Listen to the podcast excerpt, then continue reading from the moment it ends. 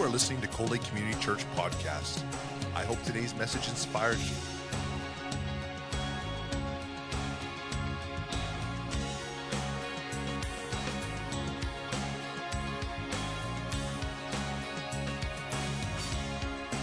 Cold Lake Community Church, a place where families come together.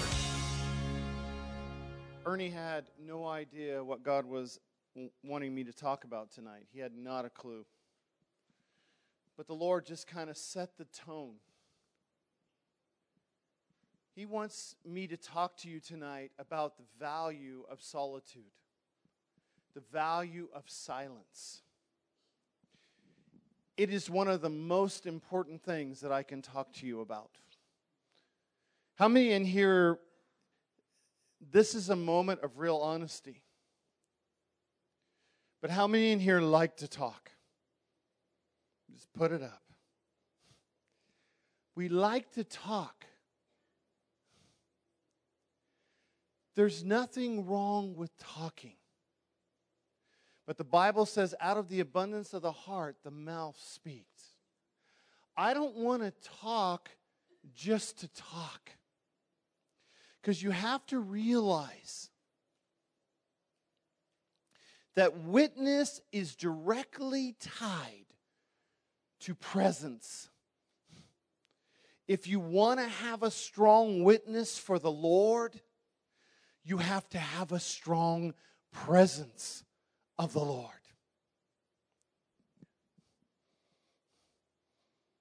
Everybody's looking at me like, oh, we're going there tonight, aren't we? We're going, oh no, Mayday, Mayday.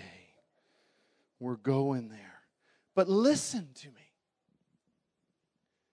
The Bible says, Be ye not conformed to the world or the system of the world, but be ye transformed by doing what? The renewing of your mind. And by doing this, you will know what is the pleasing, perfect, perfect, and acceptable will of God for your lives, right? I want you to understand something. Silence, solitude, the first point I want you to know is it brings us back to our original pilgrimage. It brings us back to the place that we're sojourners here, that we're strangers here, that this is not our home.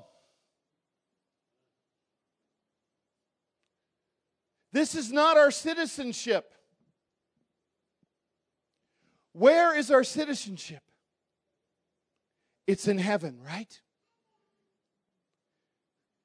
If our conversation brings us into the place that causes us to have more roots in this world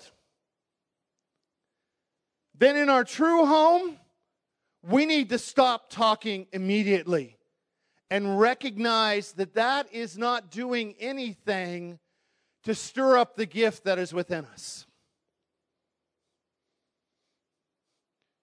So, solitude, it causes us to become pilgrims. It causes us to not be people that are so rooted in this world and this world system. And here's what that does for you what that does for you is instead of having to say something, you have something to say. Your voice is no longer an echo, but it becomes a voice of God. It becomes an oracle for the Lord. How many want that? When people are quiet, we're wondering what they're thinking. Isn't it time that people should be wondering what you're thinking? Instead of you always telling them what you're thinking? See, I don't think that's healthy.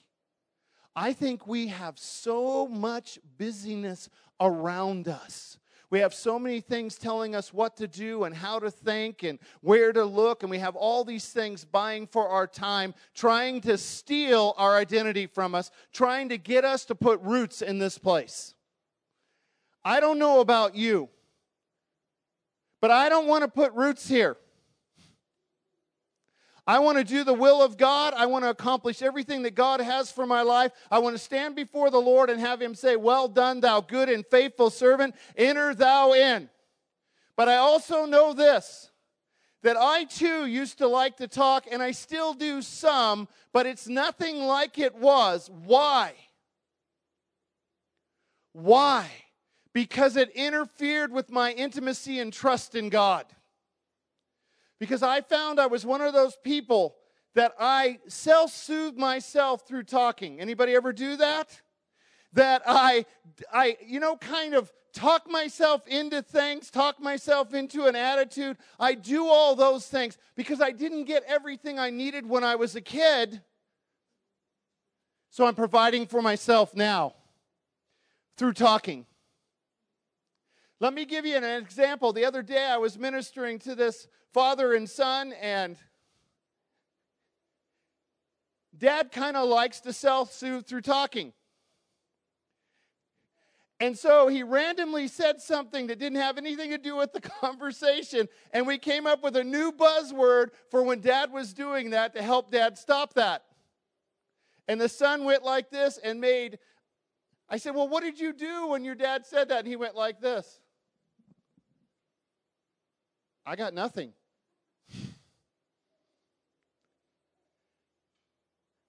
How many of us could help each other move into this solitude with God? Move into this place of being still and knowing that He's God.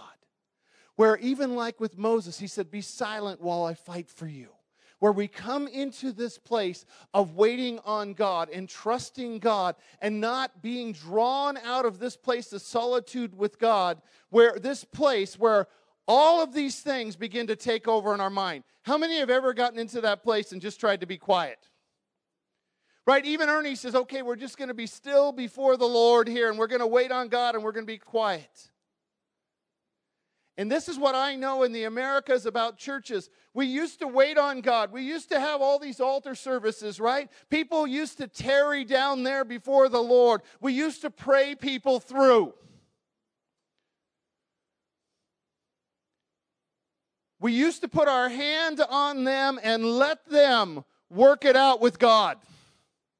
Work out their salvation with fear and trembling, right?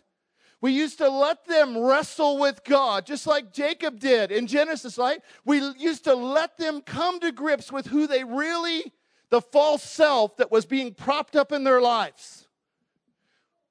They came to that place and said, I'm a cheat, I'm a swindler, where for the first time in their life, they told themselves the truth about the inner life that was in them. Church, we have to come to that place sooner than later, right now, where we're at in life. And we have to come to that place and wrestle with God again and tell the truth about who we are. Jacob wrestled with God. He said, What's your name? My name is Jacob. I'm a cheat. I'm a swindler. I'm a liar. You see, when he admitted who he really was, when he acknowledged that false self, when he acknowledged the very thing that was running his life, what happened? God blessed him. Church, we got to get back into that place of Psalm 46:10, be still and know that I am God. That means you being quiet before the Lord. That means you not calling anybody else to self uh, soothe yourself, not calling anybody else to have them tell you how wonderful you are, not serving anybody else, not doing any of those things right now, but just tarrying before the Lord.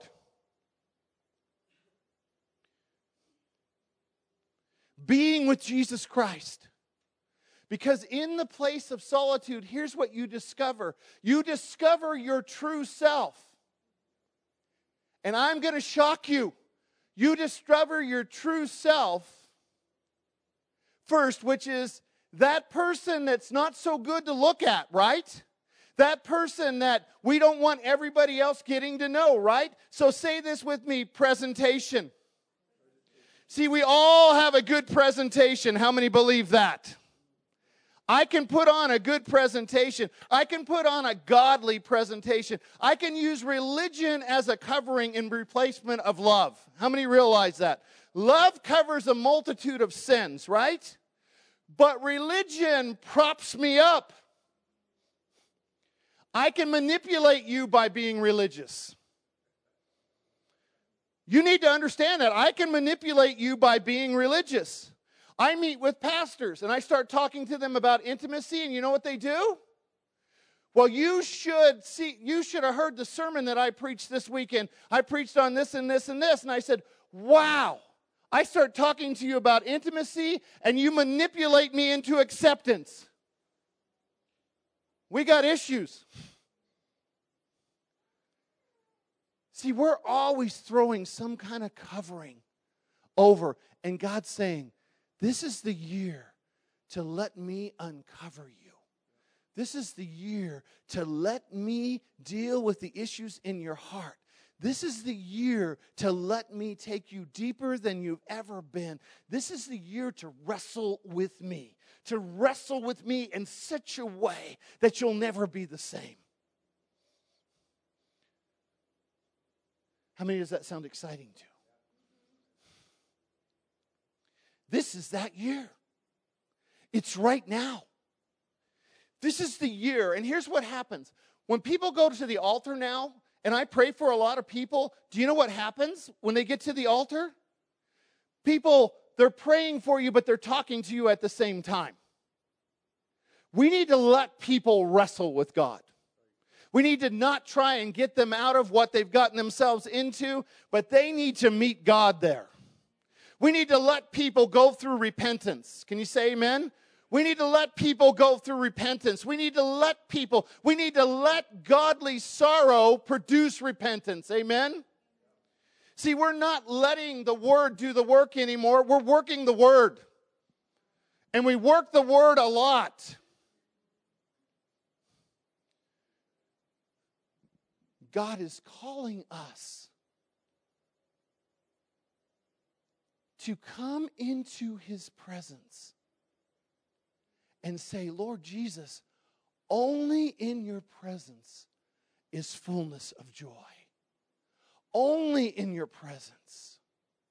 I can't get my joy anymore from serving somebody in the body. Do you understand what I'm saying? I've got to come out of this place of solitude with God. I've got to come out of this place fully enveloped in the presence of God. So, who is our true self? Can I tell you that once you go through all these places that I'm talking about, you wrestle with God and you get in that place, guess who you find out your true self is Jesus Christ. You find that the authentic part of you is Christ in you. I want to say that again. You find that the authentic part of you, the genuine part of you, that doesn't take any propping up, doesn't take any propositioning, doesn't take any convincing, is Christ in you, the hope of glory. Colossians 1:27. How many want to come to that place? Where all of a sudden, this presentation that you've had, Pastor Lance, I want to ask you to forgive me because you only know me as this. But I want you to get to know Christ in me. So I haven't wanted you to judge me. I hadn't wanted you to do this. And I thought if you knew this about me, and if you knew this about me, and you knew this about me, and you knew this about me, you wouldn't want to be in relationship with me. And so we put on this false front. In Luke chapter 10, there's a story of Mary and Martha. How many remember that? And Martha says, Don't you care that Mary's not helping me? And Jesus said, Martha, Martha, you're worried about a lot of things. But Mary has chosen the best thing to be at my feet. You know what that word worry means? It means to drag around this weight of these feelings and these emotions and this comparison. And God's saying, spend time with me, spend time at my feet, and you will not struggle with the things that you continue to struggle with. But you've got to get alone with me. You've got to get silent with me. And you've got to. How many, when you were a kid, ever held your breath in the water? You had a contest underwater? How many felt your brain screaming like it was going to explode? That's what waiting on God is like. We are so used to action. We're so used to conversation. We're so used to doing so many things and dragging so many things around that it's like, uh, and holding our breath, right? It's been like 30 seconds and it's like, we're like, oh my gosh, I'm gonna, I'm gonna pass out. I'm gonna, something's gonna bad's gonna happen here. Oh, I can't do it, I can't do it, I can't do it. And it's just a few seconds. Silence in the body of Christ has grown so awkward. We don't know what to do with it. But here's the good news God does.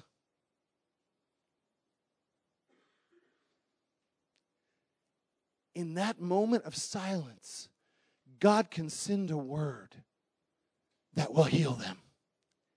In that moment of silence, God can deliver them.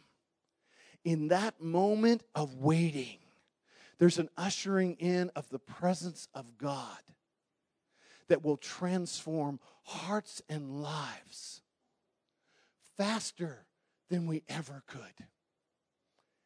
How many want your life to be transformed, your mind to be renewed, so that wherever you go and whatever you do, you're not carrying an attitude. You don't have a wall up anymore. Do you understand what I'm saying? You have the presence of God going before you. You have the anointing of God. You're, you're covered and smeared with the Holy Spirit, the anointing of God, right? And the presence of God is your witness. You don't need to tell anybody that you can lay hands on somebody and they can get healed. They can feel it by the presence of God. There's something so different about you that there's something that's carrying you past all the other opinions and everything else that everybody else thinks. How many want that carrying in your life? That's what God has for us. He has this anointing that breaks every yoke of bondage. But that anointing can't be housed in judgment and criticism. That anointing can't be housed in unforgiveness and bitterness. That anointing can't be housed in this house. The Holy Spirit can no longer be a guest in his own home. God is calling us into a greater place of relationship with him and intimacy with him where I don't need Lance to get me there. I just need to Lance to agree that I am, when I get there, that he'll just agree with me that because God is touching me right there, Lance will agree with me. Brother Dan, I agree with you in the name of Jesus that God is going to see you through. That's all I need. I need a word in season. I don't need all of this diatribe to go on. We need to be still and know that He's God. We need to stop talking so much. There needs to be more of just walking up and just laying hands and saying, I just agree with you. I don't know what's going on with you. We don't need to say all those things. We don't need to go. And Lord, I don't know what's going on with Pastor Hayward right now. But Lord, I'm asking that whatever it is, that God, you would touch him in a special way. See, all God wants you to do is go. Brother, I'm agreeing with you right now in the name of Jesus in prayer. And that's it. Let God, everybody say this with me Let God speak for himself. Let God speak for himself. So I'm sitting in counseling sessions, and it's like I said, it's, you know, like being underwater, right? And, and I'm like, oh, I want to tell this person that, and I want to tell this person that. And I'm like,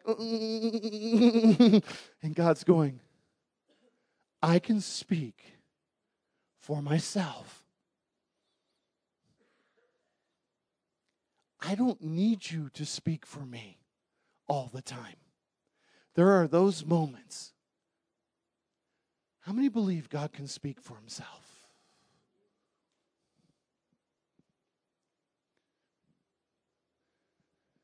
God wants to meet you right where you're at.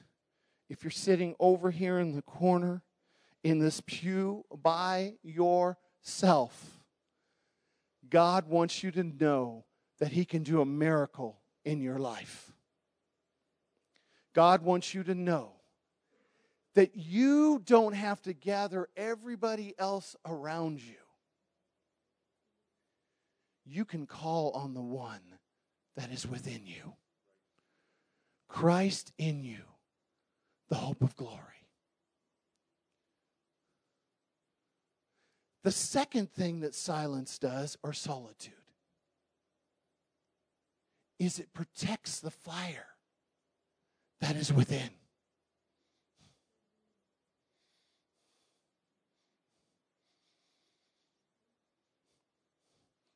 How many want to protect this fire?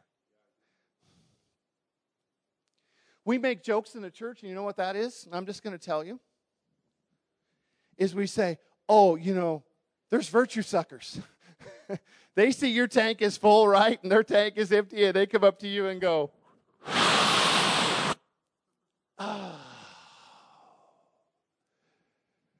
That's better. But here's the truth we need to guard this fire that is within. Jeremiah said, God has shut up a fire within my bones. How many of you have felt that fire? How many of you have had that fire stirred up? How many of you, when you've had that fire stirred up, you've gotten into a conversation with somebody and you feel like you opened up the door and that fire was no longer a fire? We've got to protect this fire. when we're feeling the presence of God and we're being stirred by God, and like Paul told Timothy, stir up the gift that is within you, fan it into a flame of fire. When we're stirred up and we're feeling this anointing of God and this fire of God, we need to get around people that are holy heavenly blacksmiths, and they're going to help us fan those coals into a flame of fire. Not somebody just wants to sit at your feet and get a little warm. Because if you keep opening your house up to everybody that comes by, pretty soon it's not warm in your house anymore. Pretty soon that fire doesn't have the same value and significance it did before. Let's guard through solitude this fire that is within us. And sometimes you have to say to somebody, God's stirring something in my heart right now. It's not a time for me to talk. It's a time for me to be still and know that He's God. I don't want to stop God in what He's doing because I want to get the fullness of everything that He's up to in me. Let's guard this fire that is within us.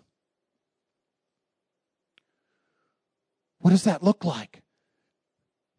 Sometimes it's going to look like this. Somebody comes to us and want to talk.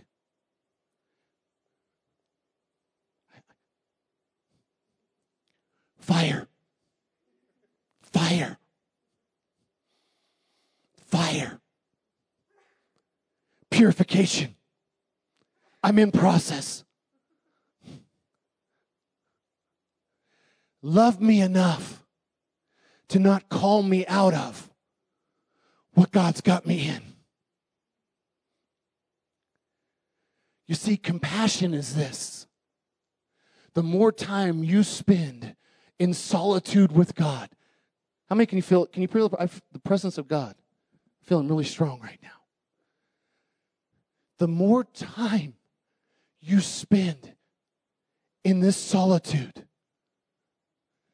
the more compassion you will have for the family of God. The less judgment you will have, the less critical you'll be. But you have to get in this place with God and let Him get to the true you, which is Him.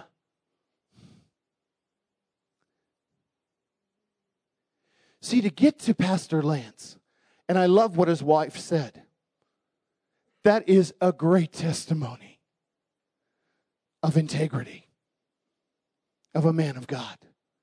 And I'm sure Effie could say the same thing about her husband. Her main squeeze, her man. What a man, right? But my spirit was designed to bear witness with only one thing, and that is the Spirit of the living God. But how often do we walk around the body of Christ with a critical spirit? Because our spirit isn't bearing witness with life and love. Our spirit is bearing witness with all the external things that's being aroused by the lust of the flesh and the lust of the eye and the pride of life. I don't want to be stirred by those things anymore in my own life. I don't want to be stirred by my old opinions. I want to be stirred because my spirit is attracted to Jesus Christ in you, and you may not be the most powerful woman on, on the earth, but there is something in you that my spirit is going, that is genuine. And I'm right there, and all you have to do is speak a word in season to right where I'm at right now, and that person will be healed, will be made whole, and will never be the same again. But you see, we're trying to speak to the flesh. We're trying to speak to mindsets. We're trying to speak to emotional trauma. And we got to get back to bearing witness with the Spirit of God in people. Solitude draws you to that place. God is calling this church. Can I prophesy? And he made it clear tonight. Cindy knew what I was going to talk on just a little bit, but you had not a clue. But your spirit caught it and entered into it. Why? Because it was God. I want my spirit to buy into everything that's God and be able to rect, rectify and bring resolution and bring closure to everything that is not God. I don't want to be attracted to things anymore that are not God.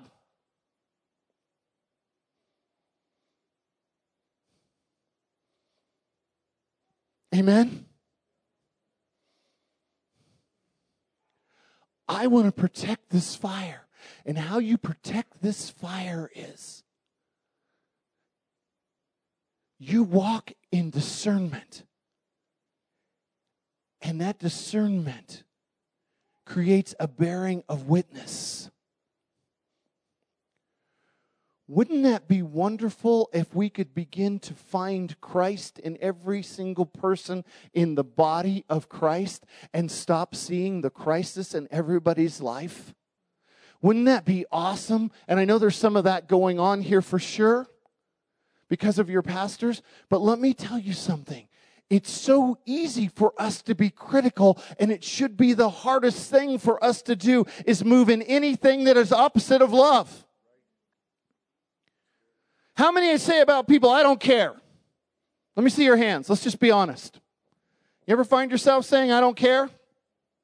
I don't care how they feel. Well, I don't care is direct antithesis of love. It's closer to hate than it is to love. God cares. God cared so much that he sent his only begotten son to die on a cross because he cares. If he was here right now, he'd say, But I care. They're important to me. He looked at the demoniac of Gadara. He knew that Legion was there. He knew all those demons were there. He knew that man was tormented, but he looked right at him and said, I see you. What's your name? And the end result of him looking at him and making a connection with him, the genuine part of him that was still left in there, what happened? He was delivered and in his right mind. And the word of God says in Mark 10 that he, Mark 5, that he begged Jesus that he might remain in his presence. Don't we need real converts? Not that have just had their mind in some way aroused to think differently, but their hearts to be so circumcised that they were undone by the preaching of the word. They were undone by the presence of God. And they're saying inside themselves and crying out, What must I do to be saved? That's what God is calling the end time church to, to walk in a new power of His presence. That our witness is not signs and wonders, but our witness is the presence of God that will cause them to wonder. The presence of God will renew their minds and restore them without any words. They walk in this place and the presence of God will begin to transform them.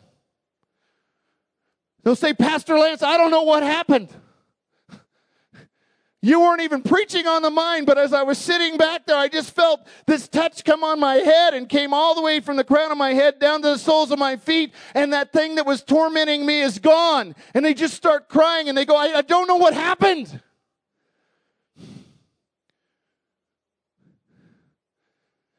Solitude also causes you to be okay with the mysteries of God, the things that you can't explain. Because if He's God, there better be some things that you and I cannot define. There better be some things that you and I cannot explain.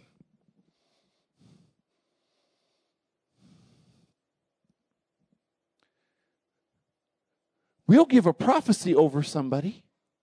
We'll give a prophetic word. And then we'll sit there and we'll tell them what it's all about. God goes, deliver and leave. Leave it up to me. I don't need help. I don't need support. It's like we look at God and we go, Jesus, you're looking a little feeble today. Oh, I'm going to prop you up. Lord goes, I don't need you to prop me up. I don't need you to explain me. All I need you to do is represent me. And that word represent means to represent. You see, that's what Jesus Christ does in us every time we step in front of somebody is he represents himself as himself. Wouldn't it be great if they came back, what's your name, ma'am? Josephine? if they came back and they said, Pastor Lynch, this woman, she laid hands on me in the store and I felt the presence of God.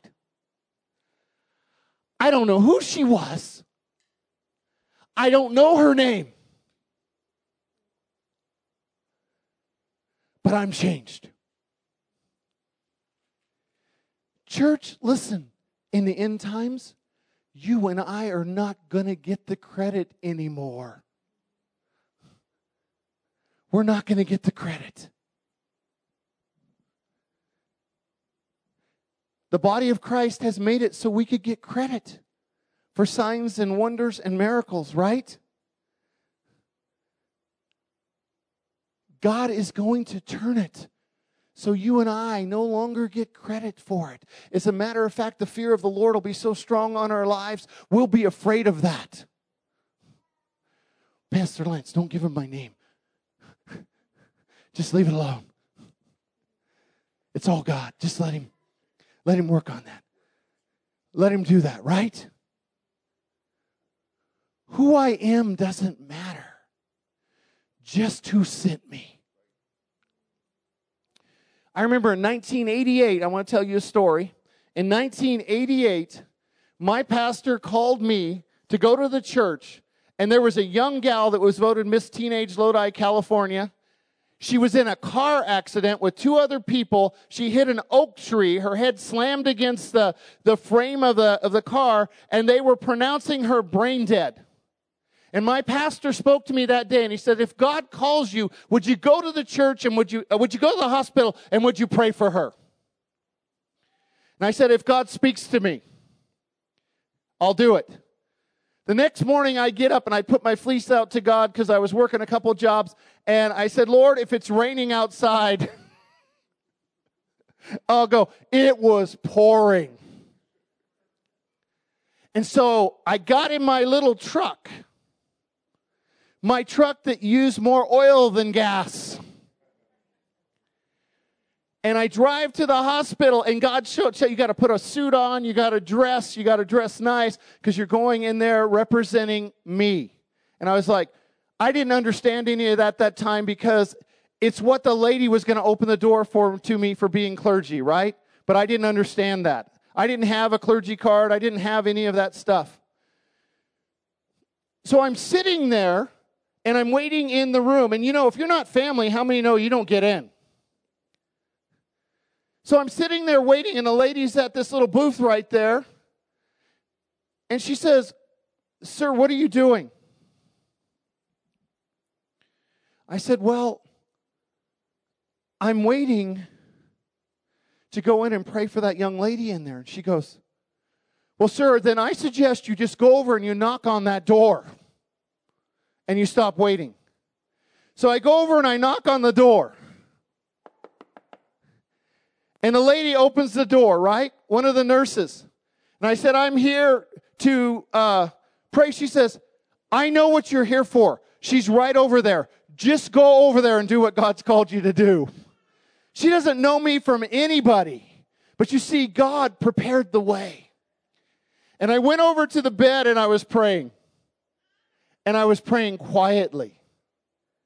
Now, if you know me, I don't pray quiet but I was praying quiet. I didn't want to upset anybody. And I started praying loudly. And the monitor started going up and things started happening. And this guy that was right here, so I was right here in a bed. There was this was all a, a nurse's station, and there was a guy right over here. And that guy over there started screaming and yelling and all kind manifesting. And all of a sudden I stopped what I was doing. I said, In the name of Jesus, be silent. And poof, just quiet. And the nurses all turned and looked. And I went over and I prayed for this gal. And God healed her. They were going to take they were going to take the life support off of her. And after I prayed for her, instantaneously she started, the monitor came up, she started breathing on her own, everything changed. And the woman said, Who are you? I said, Who I am is not important only who sent me Jesus Christ. And I walked out of the room. Now, let me tell you, that was the best exit of my life. And I will be really honest with you. God has done many miracles. I've seen deaf ears, blind eyes, people come out of wheelchairs, all kinds of things happen.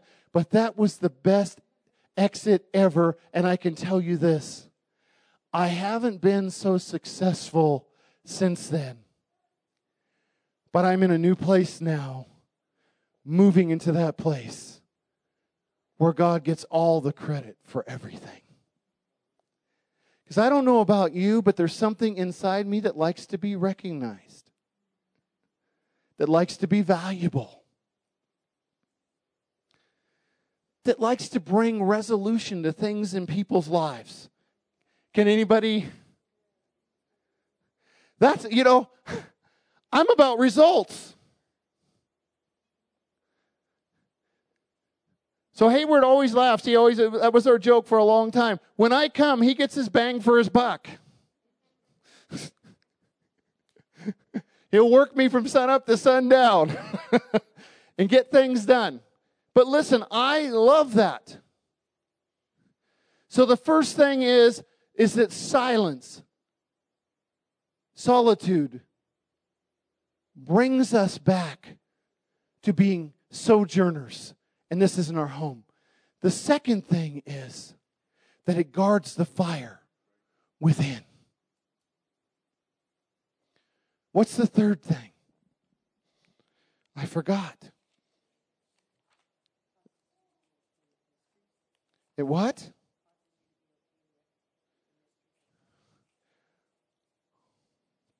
No, but that's good. Silence and solitude gives us a place to speak from. So, in other words, coming out of this place with God, being still and knowing He's God, when it's time for us to speak, it's no longer because we've worked it out in our mind or we've worked it out through conversation. You know how the Bible talks about that prophets are borrowing words from one another? No longer do I have to borrow some witty saying from Pastor Lance or, or Pastor Hayward or some prophetic website. You see what's happening now is I've gone into this place in this solitude. I've, I've got into this place where, Lord, this isn't my home. I'm disconnecting myself from everything around me. It's no longer stirring me up. It's no longer providing identity for me anymore and I'm guarding this fire that every time I come to this place with God, it's being fanned into a flame. It's being fanned into a new coal. And, and I've got people around me that are heavenly blacksmiths, and they're saying, Whoo! I saw the fire of God on you, Pastor Lance. That's why I didn't stop to talk to you. But you can tell me later what God was up to. If He Say this with me. If God releases me to tell you what He's doing in me, if you want to protect that fire, you've got to protect this secret, sacred relationship with Jesus Christ. Everybody doesn't get to know what God's up to. It's between you and the Lord.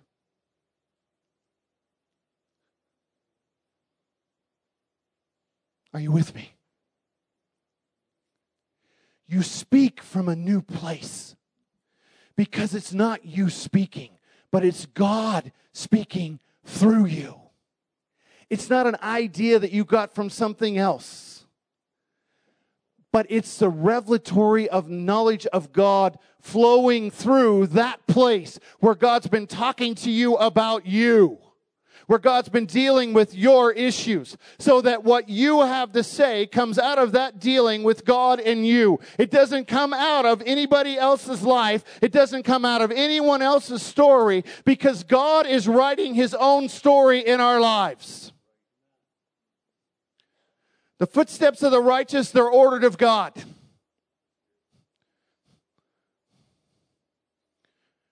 Turn with me to Psalm 32. I want to read you something.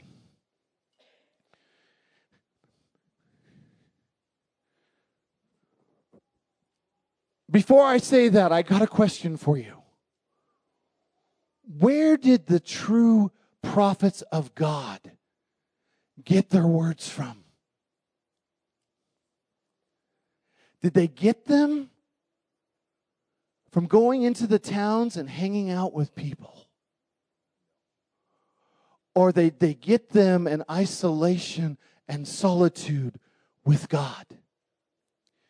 Because they spoke words, hear me, that were futuristic. How many of us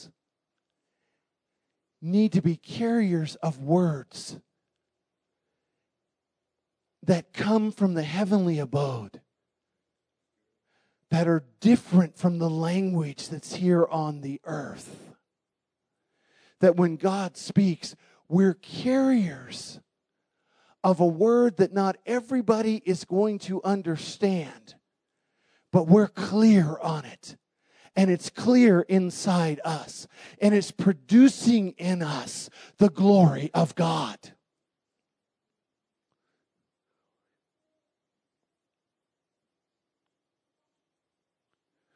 Where all of a sudden, the yardstick in my life isn't measured by what you think about me, what you say about me, what you feel about me. Because I've totally gotten past all of that being in this solitude with God. I've worked through all of that. I've wrestled like Jacob and I've worked through all of that. Yes, God. Yes, God. Yes, God. Yes, God. This is who I am. Yes, God. I'm fearful. Yes, God. I'm insecure. Yes, God. I'm in over my head so often. That's how I feel, God. And that's when God begins to strip all that off. And God begins to speak. Did he speak the past to Jacob? Or did he speak the future to Jacob? Are you with me? He didn't say, You're Jacob, you'll remain Jacob. There's not that. What did he say?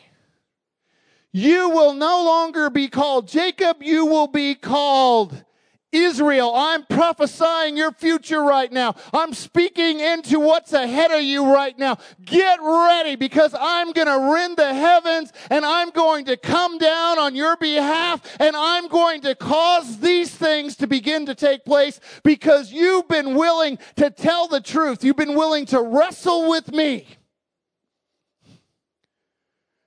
And the end result is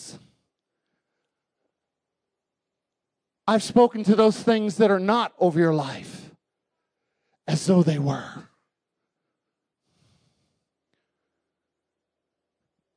God wants us to be carriers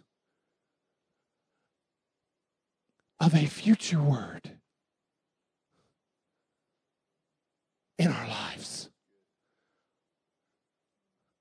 I'm tired of hearing the same old thing. Anybody with me? Oh, do you remember when Jesus did that?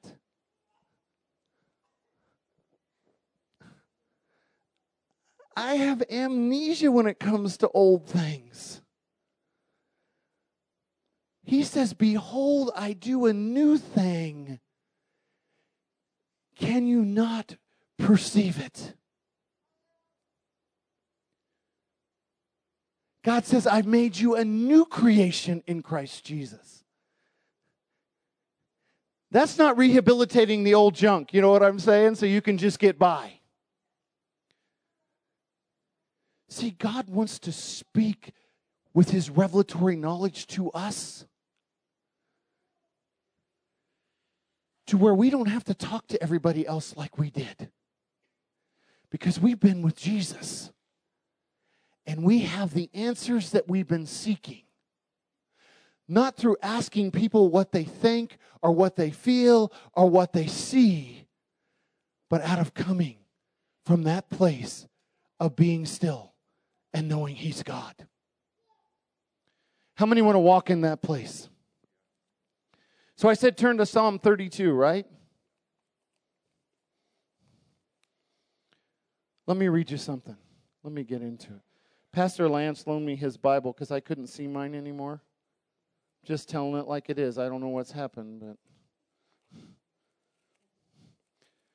I was looking in my hotel and I go, I just can't see this thing. But this is large print. Praise the Lord for large print. And some of you are those ones who you just have the good eyesight forever. Verse 1 says, Oh, what joy for those whose rebellion is forgiven, whose sin is put out of sight. Yes, what joy for those who, whose record the Lord has, de- has cleared of sin, whose lives are lived in complete honesty. You see what he's saying there? Whose lives are lived in complete honesty. Church, we have got to be this people of God whose lives are lived in complete honesty.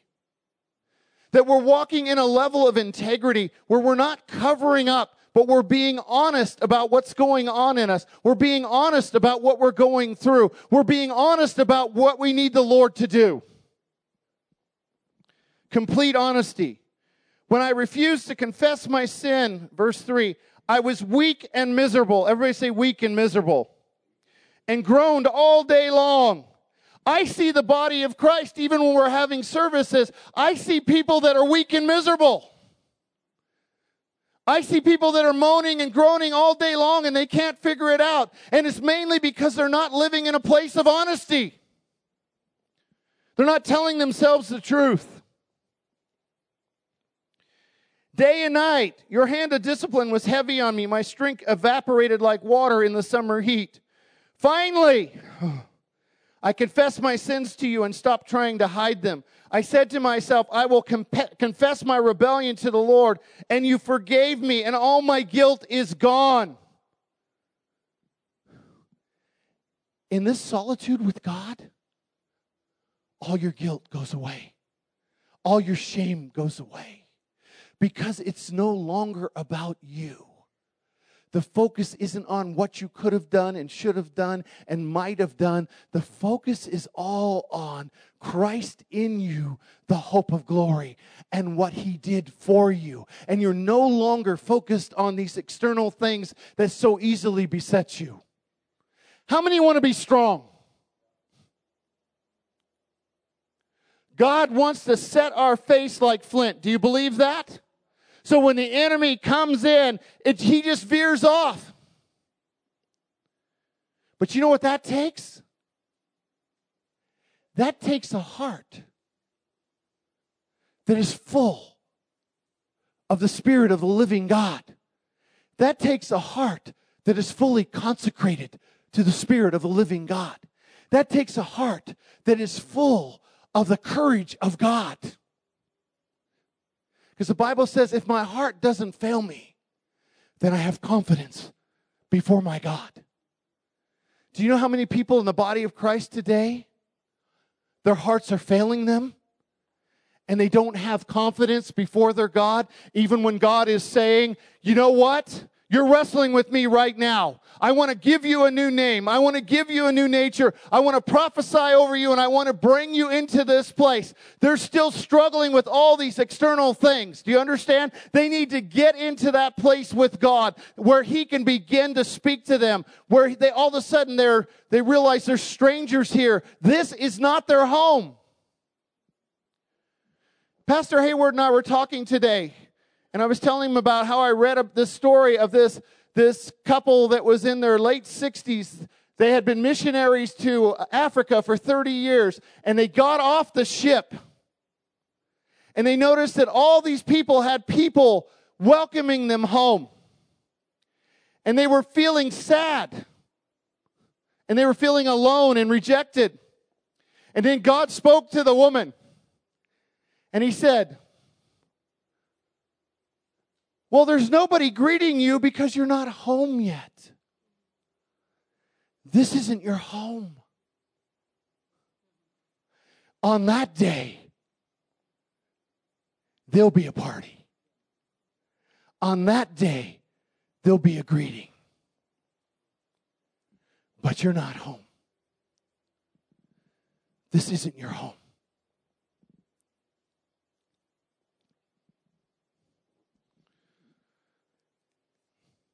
It says, Therefore, let all the godly confess their rebellion to you while there is time, that they may not drown in the floodwaters of judgment. For you are my hiding place. You protect me from trouble. You surround me with songs of victory or deliverance. How many need that?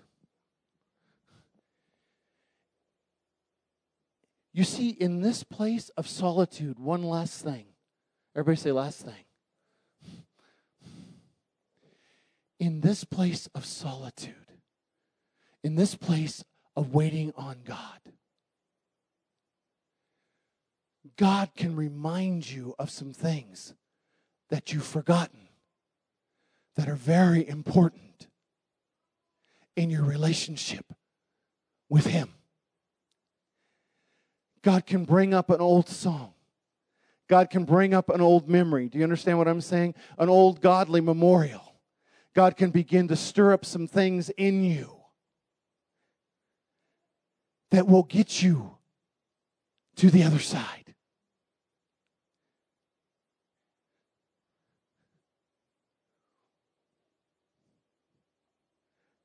I hear my clients every day say, I just want to give that person a piece of my mind. And I say, if you do that, not only will they have a piece of your mind, but they'll have a piece of your heart. Because out of the abundance of the heart does the mouth speak.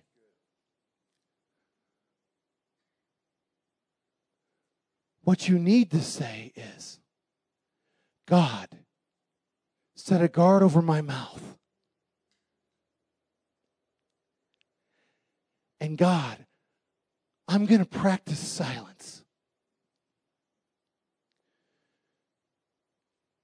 Do you know how the Byzantine monks in the 16 and 1700s destroyed control in their lives? I told Hayward today, they had an exercise. They took a flat rock, a smooth stone, and they put it in their mouth so they couldn't speak. And by doing that, God delivered them from all the control in their life. Because they couldn't say what was troubling them. They couldn't say what they thought. They couldn't talk about those things. What would happen to us tonight if we found a flat rock? How many say, I need a flat rock, Pastor Dan? How many say that could help?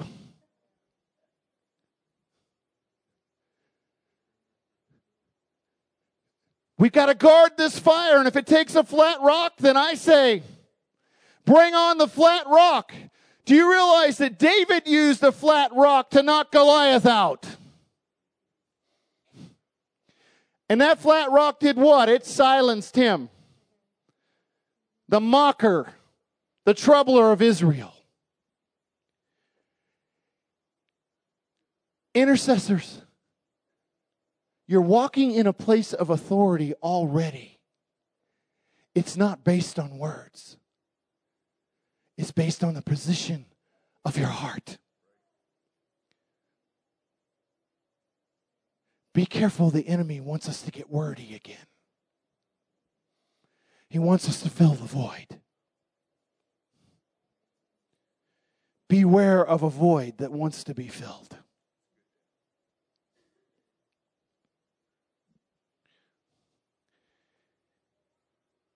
I challenge you tonight to start moving into this place. And the first thing that's going to happen is every distraction that you weren't aware of, you will now be aware of it. The iPhone, the iPad, the the TV, this thing, the phone, this, that, whatever, conversations around you, people that want to give me some of that fire, brother. Give me some of that. I don't want to work for give it, just open it up. Come on, man, look, look at my hands. Is that that's frostbite, isn't it? Come on, open it up. No. No. This fire is the fire of God. And I had to go through the smelting place. I had to stay in the fire till the fourth man showed up. And this is one thing you need to be aware of. In this solitude, God will turn the fire up as high as He needs to turn it up to get you to let go. Of who? Of you. I'll say it again. He'll turn the fire up as high as it has to go to get you to let go of you. That's what it's all about tonight, church. The only good offering we have is Christ in us. The only good warrior we have is Christ in us. The only good weapon we have is Christ in us. The only strength we have is Christ in us. How many have heard what God's speaking tonight? Do you believe He's speaking? How many would this help you?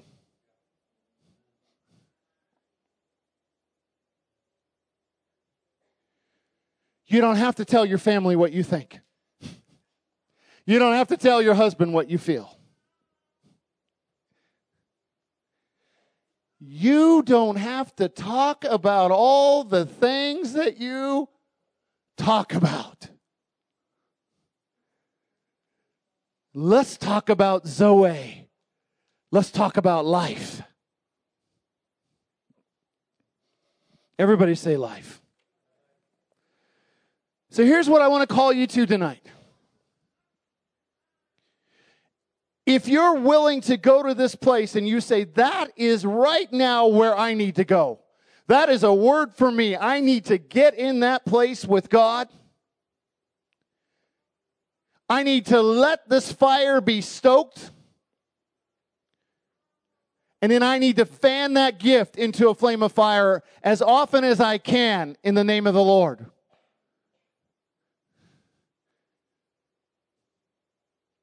And I want to have a voice, an in time voice that penetrates the darkness in the name of the Lord.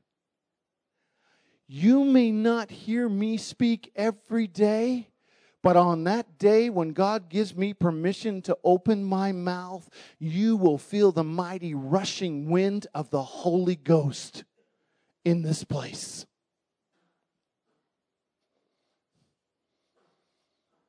How many want that? If that's you and that's what you want, I want you to stand to your feet. I want to pray for you.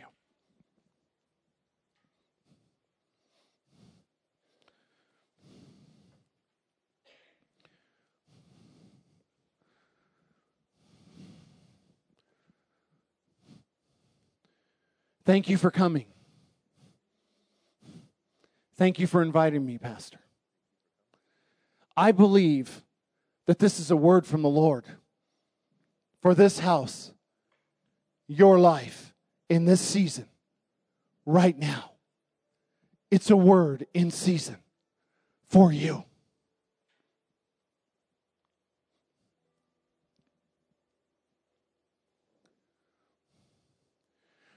Remember, words are dangerous. We've got to bridle this tongue, right? Matthew 12, 36 and 37 says, By your own words you're justified, and by your own words you're condemned. I don't want to be condemned. I want to be justified. I don't want to be an echo.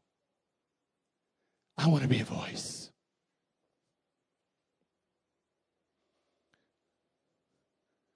So lift your hands with me.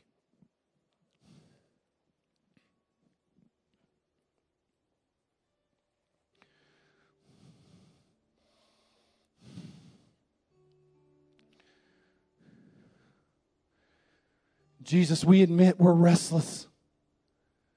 We admit that we're anxious. We admit that we don't know how to handle silence. God, some of us have to fill all the silence with words.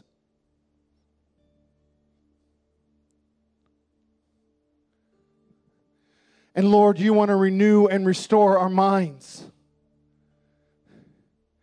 And you're not going to do that while we're talking, but you're going to do that while we're being still and knowing that you're God. Lord, would you help us separate the very things in us that are us from the word of the Lord that transforms us and renews us? Would you help us separate those voices that are not of your kingdom, those voices that we've listened to that take us out of the place, God, that you're trying to get us into. Lord, we're not looking for a way out, but we're looking for a way through. Jesus, come and help us.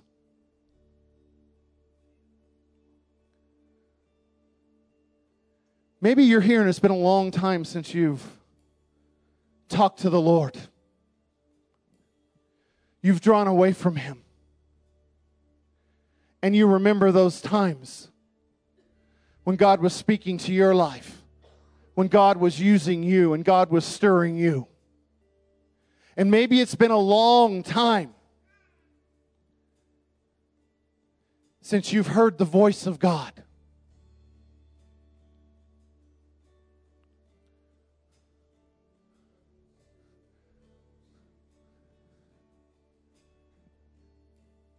Jeremiah 29, verse 14 says, I will bring you back up out of your captivity.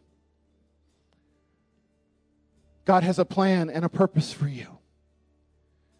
If you're here tonight and it's been a long time since you've heard the voice of God, I want you just to lift your hand up.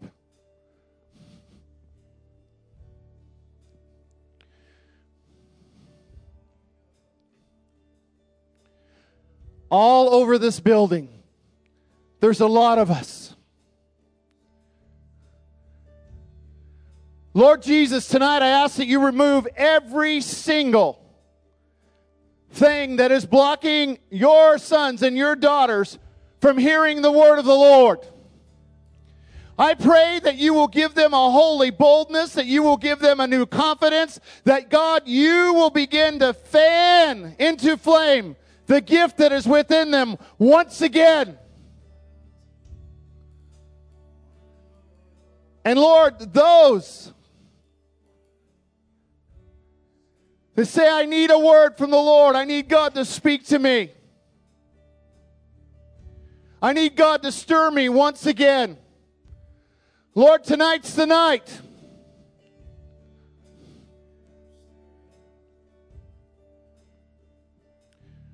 I want you to pray with me, Lord Jesus.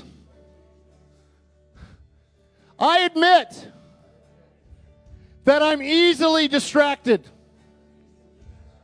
by life and the circumstances of my life, my family, and the people around me. And I'm asking you tonight, Jesus to bring me into that place where I'm divinely attracted to your presence, just like Moses was. You didn't say anything. You just created an anomaly, an anomaly. What is that word? anomaly. An autumn leaf, whatever. You created a fire in the midst of the desert to draw him over to you. Lord, whatever you need to do in every life in this place tonight to draw them over to you, to bring them out of their darkness and bring them into light tonight, Lord, I'm asking you to do it right now. Right now. Break yokes and fetters. Release mindsets. Give them new hope. Hope that doesn't disappoint.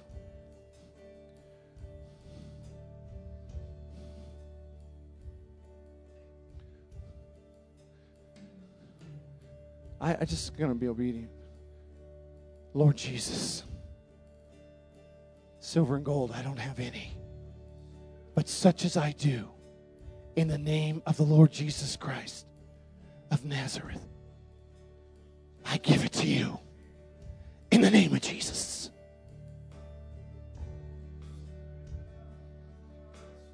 Thank you, Jesus. Stir it up, Lord. In the name of Jesus. In the name of Jesus. In the name of Jesus.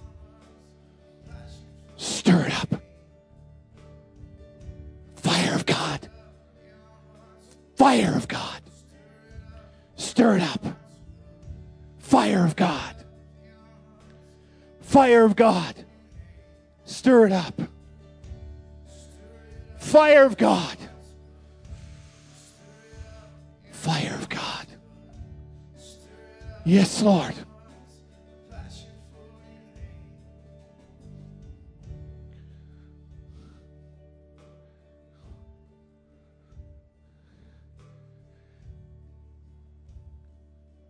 We worship, yeah, He's touching you right there. That's right. That's right. That's right. Let him encourage you. That's it right there. That's right. That's right. The name of Jesus. Thank you, Jesus. That's right. That's right.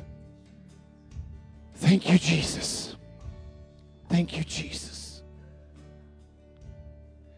How many in this room right now, you say, I need to rededicate my life to the Lord Jesus? I haven't been walking with Him like I should. And I want to rededicate my life. Is there anyone? I wouldn't want to miss you.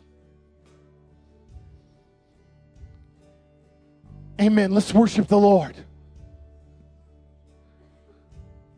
Remember, your deliverance starts with worship. I want to say it again. Your deliverance starts with worship.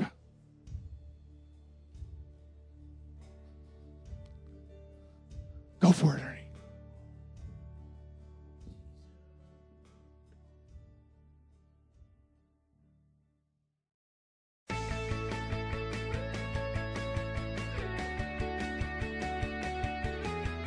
We hope you've been blessed by this teaching from Coley Community Church. Thank you for your continued support of this ministry.